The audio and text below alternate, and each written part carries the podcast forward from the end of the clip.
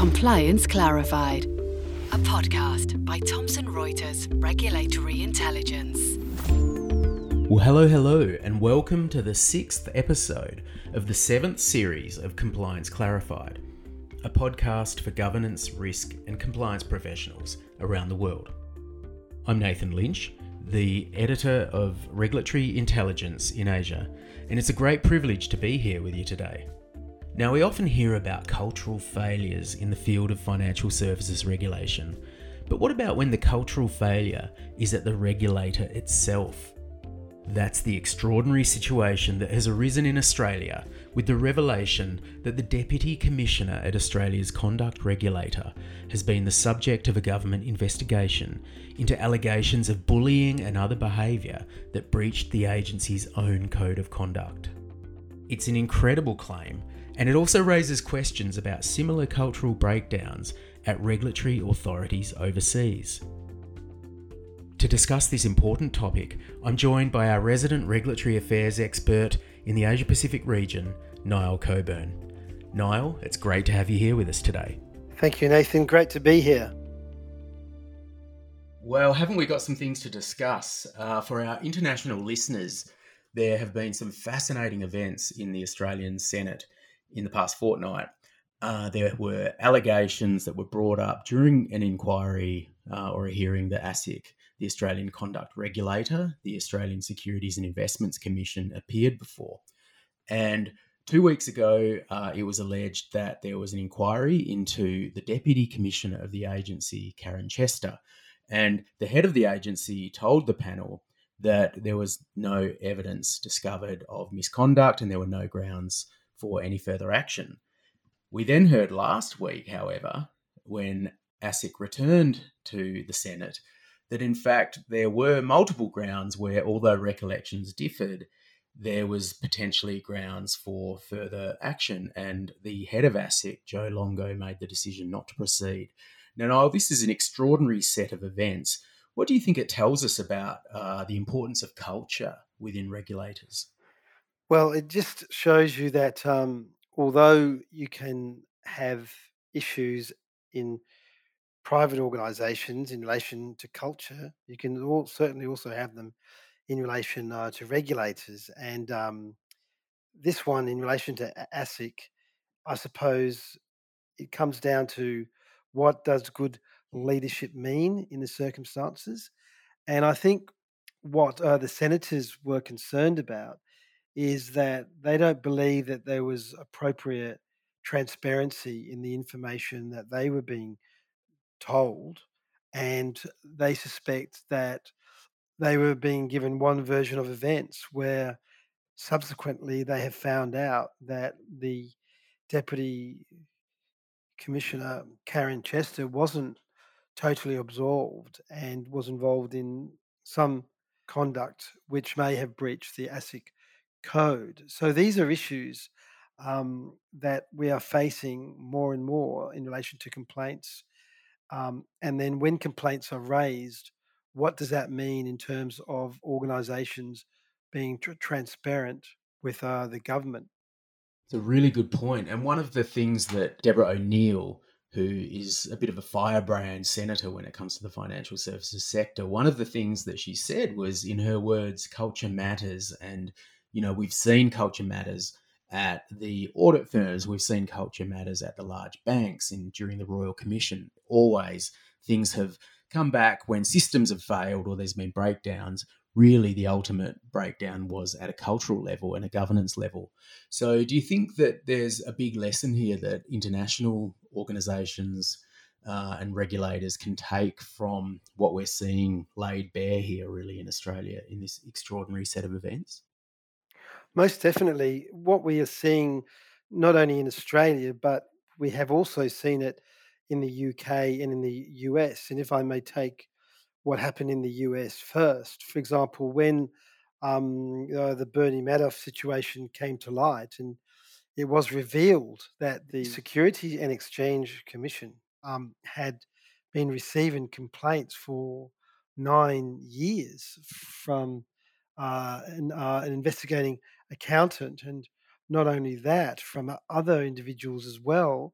and failed to act on it, um, the SEC lost a lot of respect as a result of that, and one questioned um, what they were doing um, in not investigating those very serious complaints, and in fact went to the office of, of Bernie Madoff and did not pursue issues which probably would have been obvious to any investigator at the time. So when those things happen, there is a lack of respect and a question mark over the organization.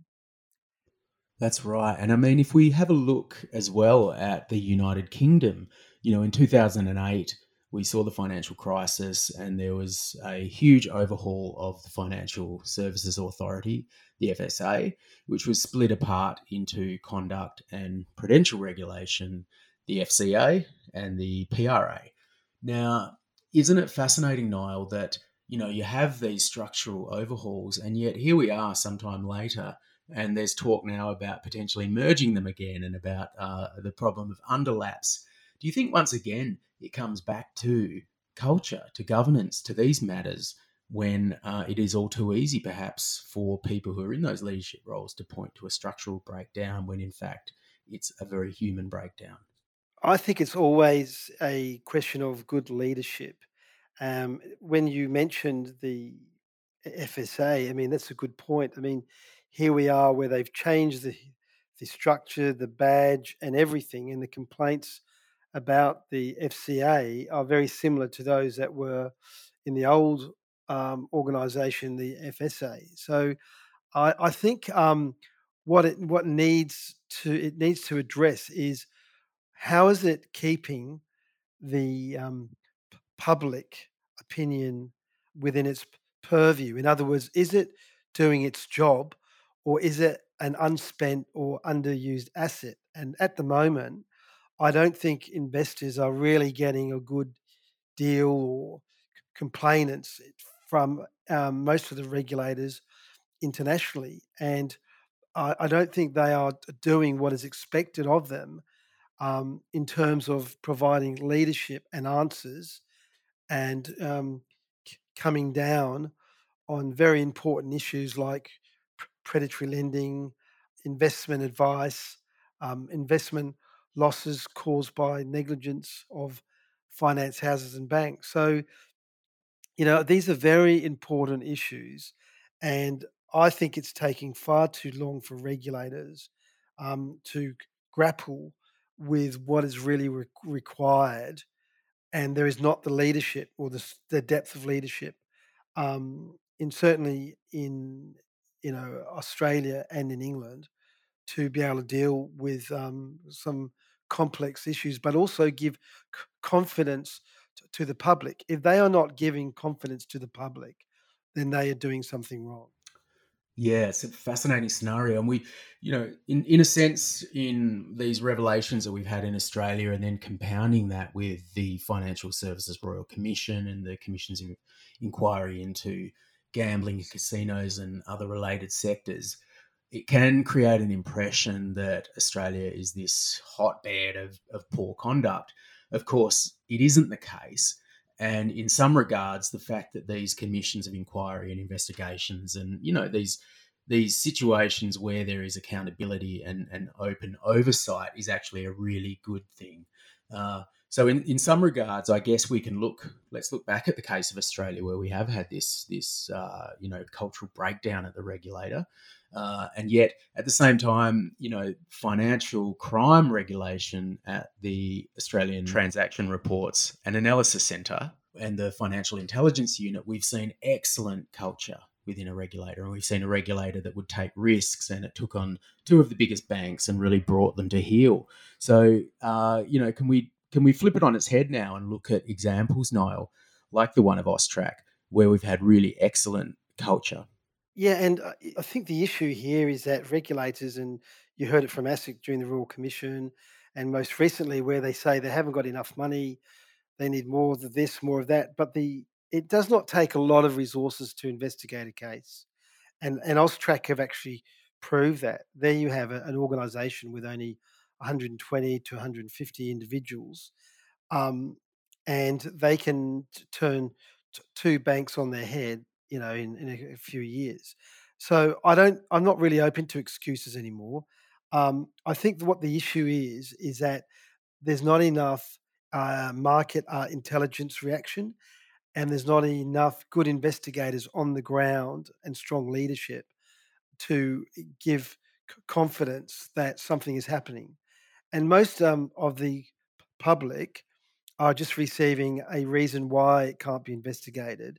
And there appears to be a lack of um, uh, intelligence gathering, both in England and Australia, and probably in the US, in terms of being able to p- parcel all these um, consumer issues, and so that they can be addressed in one lump sum. Like what what ASIC's doing with insurance is a very good example. So it does some things really well, yet it should learn from those things and then apply that to other more complex areas.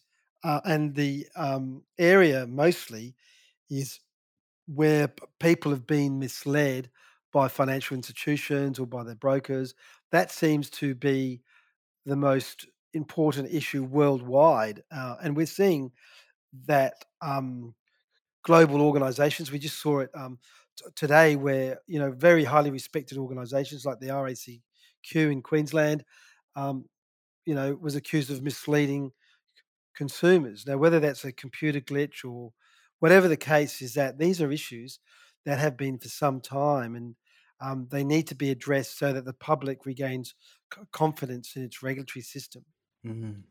Yes, I mean, when we see these compliance breakdowns, the go to position for you know, far too many firms is that it was a technology failure, a coding error. The, this type of language is used.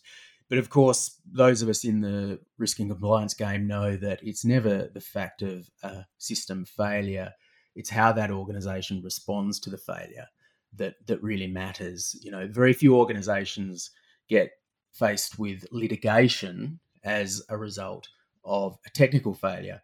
It's the ignorance of that failure and the cover up that tends to lead to court cases. So, do you think we're entering an era now, Niall, where hopefully, potentially, regulators will really start to have short shrift with those kinds of explanations and hammer things home, not just to culture, but also to the board and senior management who ultimately have responsibility for organizational culture? Yeah, I, I think um, that, that, it is actually starting to happen, and I'm not going. I'm not going to be one you know, to criticise any regulator because I know how hard the job is being an ex one. But what we are seeing, we are seeing an impatience in the courts where um, large organisations have come before the courts and they're getting very significant fines, um, mostly in America, uh, Australia, and Hong Kong and Singapore. Uh, that's what we're seeing, not so much in the UK, but a really good example of how things are going to change for the future is when ASIC took um, the directors of Star um, and they're suing, being sued for civil penalty breaches and um, breaches of directors' duties um, and compliance failures. So they're holding directors t- to account for what they should have foreseen if there was a need for increased compliance or increased consideration of risks, then what ASIC is saying, well, you should react to those risks. You can't sit on the sidewalk, you can't sit on the bench anymore.